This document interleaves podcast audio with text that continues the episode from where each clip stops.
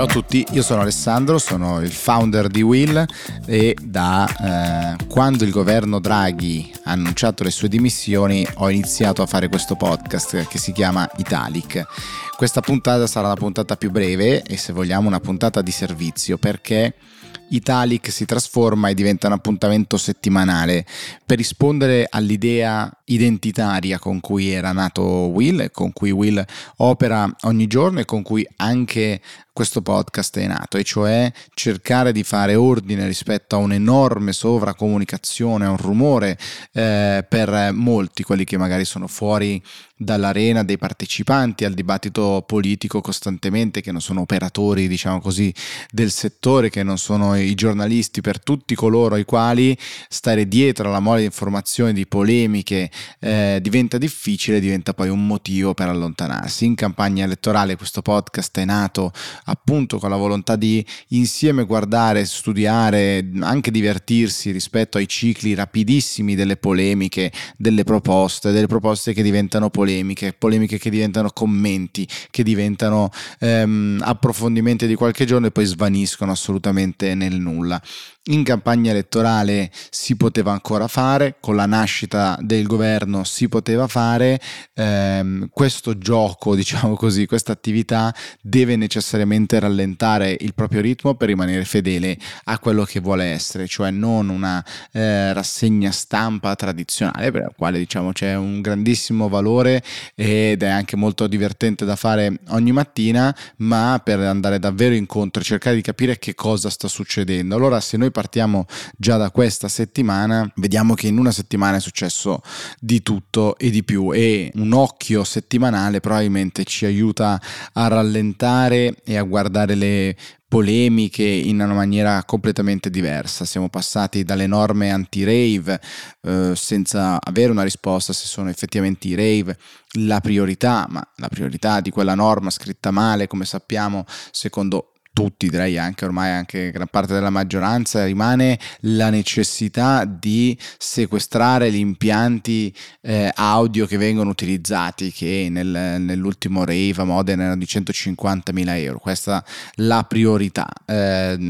abbiamo avuto dei dati che definiscano questo set di priorità, abbiamo sicuramente avuto tantissime polemiche che ci hanno accompagnato nel corso della settimana perché il reato che viene prospettato già esiste, perché il reato che viene prospettato prospettato è troppo ampio perché la definizione della fattispecie, cioè di un raduno, eh, è troppo arbitraria perché il pericolo, la definizione di pericolo è troppo arbitraria perché il numero di 50 persone è arbitrario e quindi insomma eh, ci sono stati gli incontri del governo con i sindacati, ci sono stati diversi interventi dei penalisti, di associazioni di professori di diritto penale, di tanti esperti, il decreto arriverà in Parlamento per la sua conversione come sempre e lì ci saranno le modifiche. Chi chiede il ritiro della norma eh, non mi è chiaro come questo possa mm, avvenire dato che è un decreto legge quindi immediatamente eh, in, in, forza anche durante la, la, la, fase di conversione e quindi semmai si, si stralceranno le parti che eh, non piacciono o saranno, o saranno modificate a questo punto. Rimane il perché Mattarella abbia firmato e non si sia opposto alla firma di questo decreto, ma insomma questa è stata la settimana su questo fronte, è, fro- è stata la settimana in cui il ministro dell'interno è stato particolarmente attivo e al centro delle attenzioni sia per questo decreto sia per eh, le navi delle organizzazioni non governative, delle ONG che hanno a bordo diverse centinaia di persone soccorse in mare e che sono ferme appunto in mare senza poter attraccare, eh, le polemiche in cui il ministro dice faremo scendere solo solo chi ha davvero bisogno, ma il riconoscimento degli altri e delle loro situazioni avverrà a bordo, quindi chi non può, eh, chi non sarà insomma riconosciuto come un richiedente asilo rimarrà in acque internazionali. Le, eh, le, ONG dicono ma mm, questo non è il nostro compito, questo lo fa la polizia e continua il braccio di ferro. Intanto le eh, imbarcazioni, le navi sono in acque italiane perché sono potute entrare con l'ok da parte delle eh, istituzioni per essere un po' più al riparo rispetto a vento e onde alte che c'erano.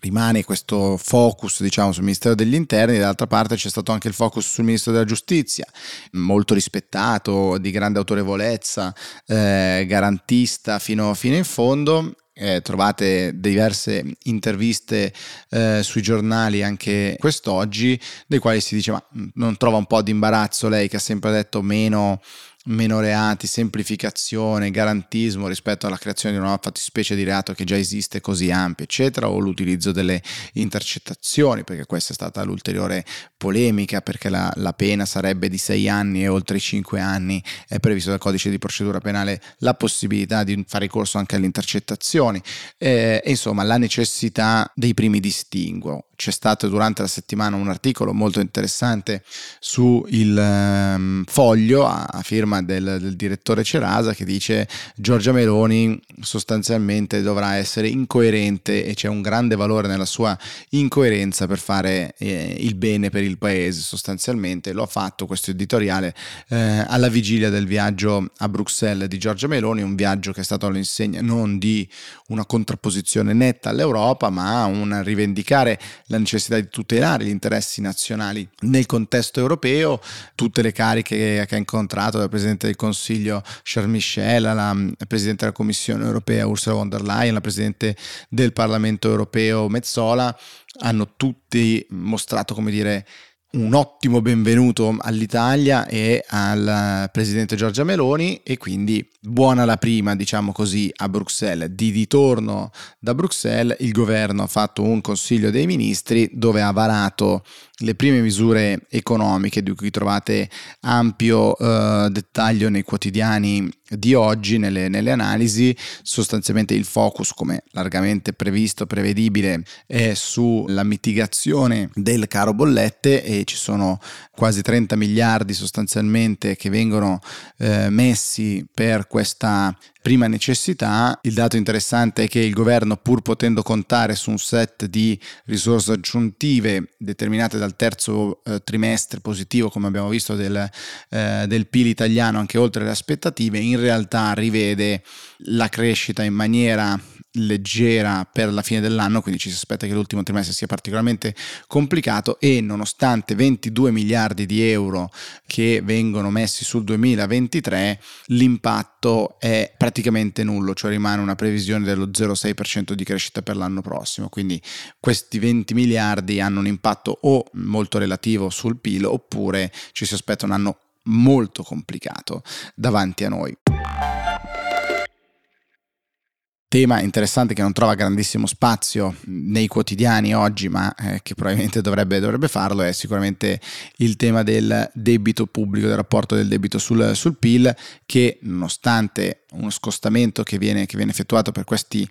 eh, 20 qualcosa miliardi, in realtà continua la previsione di riduzione del rapporto eh, del debito sul PIL, ricordiamo che siamo tra i 150 e i 145%, insomma, nel corso degli anni di mm, rapporto tra debito e PIL, un macigno gigantesco che ovviamente pesa di più sulle generazioni più giovani che progressivamente devono pagarlo, ma in generale sullo Stato che deve pagare sempre di più, in particolare il processo diciamo, di riduzione dal 145,7% di quest'anno che scende al 144,6% il prossimo anno e poi 142,3% nel, nel 2024 e 141% nel 2025. Ci sono due cose particolarmente interessanti che sono sorte questa settimana, in particolare dopo la conferenza stampa del Consiglio dei Ministri con Giorgia Meloni che dice non siamo più la Repubblica delle Banane, che è particolarmente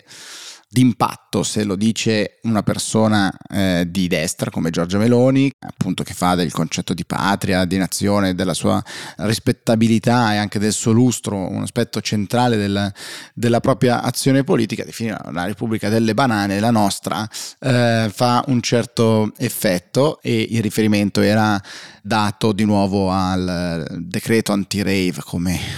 eh, terribile norma, mi impegnerò a non chiamarlo mai più così, e dice possiamo modificare tutto quello che è necessario, vietare le manifestazioni la cosa più distante dalla mia storia, se qualcuno ha proposte migliorative lo ascoltiamo, purché le critiche non siano pretestuose. Se qualcuno è per migliorare la norma, il Parlamento esiste per questo, ma le regole si rispettano. Lo Stato che vessa chi rispetta le regole e poi fa finta di non vedere chi non le rispetta è finito, dice Giorgia Meloni. E poi è interessante che appunto sempre nello stesso articolo che trovate sulla stampa, si dice in sede parlamentare appoggerò qualsiasi modifica al testo normativo indirizzata nel senso di meglio precisare, qualora lo si ritenga necessario, i confini della nuova fattispecie penale, avrebbe detto il ministro Piantedosi ai sindacati in un incontro che hanno avuto appunto perché i sindacati erano preoccupati della ampia portata della fattispecie prevista dal, dal decreto. È, è interessante quando insomma ci si apre a così tante modifiche, vuol dire che forse il lavoro iniziale non è stato fatto con la giusta attenzione, insomma sono stati commessi degli errori. Nel weekend, oggi in particolare, ci sono due manifestazioni. Per la pace, una a Roma, una a Milano, una guida PD 5 Stelle una invece del Terzo Polo. È un caso doppiamente politico, un caso politico da una parte perché le figure che supportano la manifestazione a Roma sono figure che in passato hanno avuto forse qualche ambiguità, a partire da Orsini, che, come dire, più che una pace eh, che viene inseguita sembra una tregua, cioè la necessità per gli ucraini di smettere di eh, difendersi o meno, questa era un po' la posizione, soprattutto inizialmente. Al, a Milano invece a guida del terzo polo o quarto polo, insomma guardando i sondaggi ultimi che eh, sono stati pubblicati, ma diciamo i centristi di Azione Italia Viva, eh, cui si unirà anche Letizia Moratti che come sappiamo nel corso di questa settimana, ulteriore caso politico, si è dimessa dal suo ruolo di vicepresidente della regione, assessore alla, al welfare, eh, alla sanità e seguita da Guido Bertolaso che è eh, alto nome diciamo, storico che rispunta costantemente nel centro-destra e si è aperto tutto il gran eh, tema al centro e a sinistra di chi supporta e come supporta l'eventuale candidatura di Letizia Moratti, se può essere un ticket Moratti-Cottarelli, se non è, se è solo Moratti, se Moratti non, non va bene. Nel frattempo la Lega pubblica un post su Twitter con la foto di Letizia Moratti con in fronte photoshoppato una falce e un martello. Devo dire, immagine piuttosto, piuttosto forte, al netto di come la si pensi. Cringe nel suo Photoshop, eh, sicuramente insomma una cosa un po' spinta, diciamo così. Ci sono uh, davvero tante posizioni sul tema appunto di queste due manifestazioni, in particolare vi consiglio la, le- la lettura eh, che trovate quest'oggi nei eh, quotidiani di chi in Ucraina c'è da ormai un po' di tempo, come Francesca Mannocchi, che sta facendo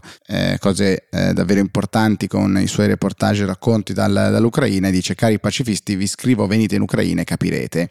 Segue una paginata intera sostanzialmente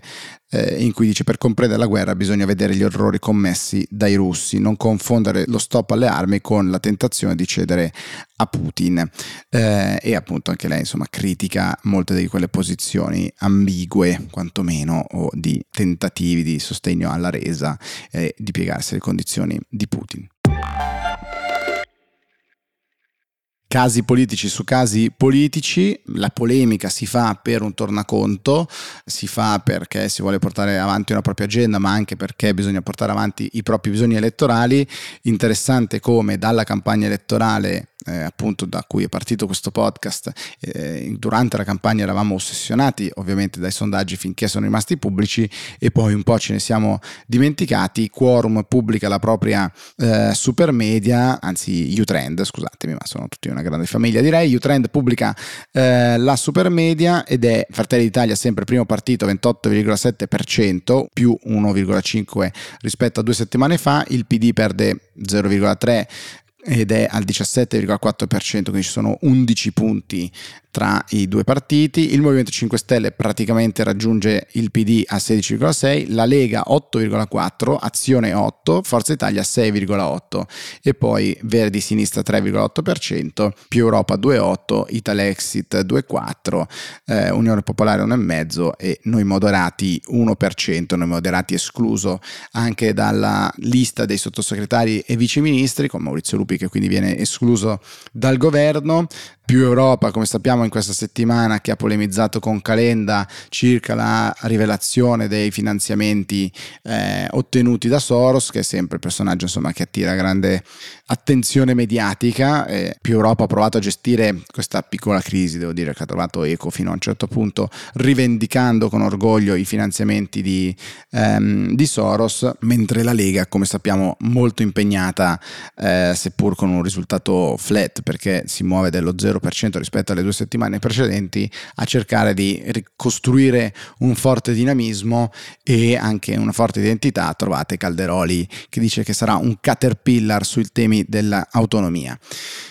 Proviamo ad abbassare il ritmo di questo podcast, ma non ad abbassare ovviamente l'attenzione col quale seguiamo i temi e alla bisogna dove sarà necessario saremo sempre pronti a ritornare a un ritmo più alto, a un ritmo quotidiano, ma intanto per adesso diventerà un'edizione del weekend. Se volete scriverci, ovviamente potete farlo direttamente al sottoscritto alessandro chiocciola. Sono felice di leggere ogni vostro feedback. Ciao e buon weekend.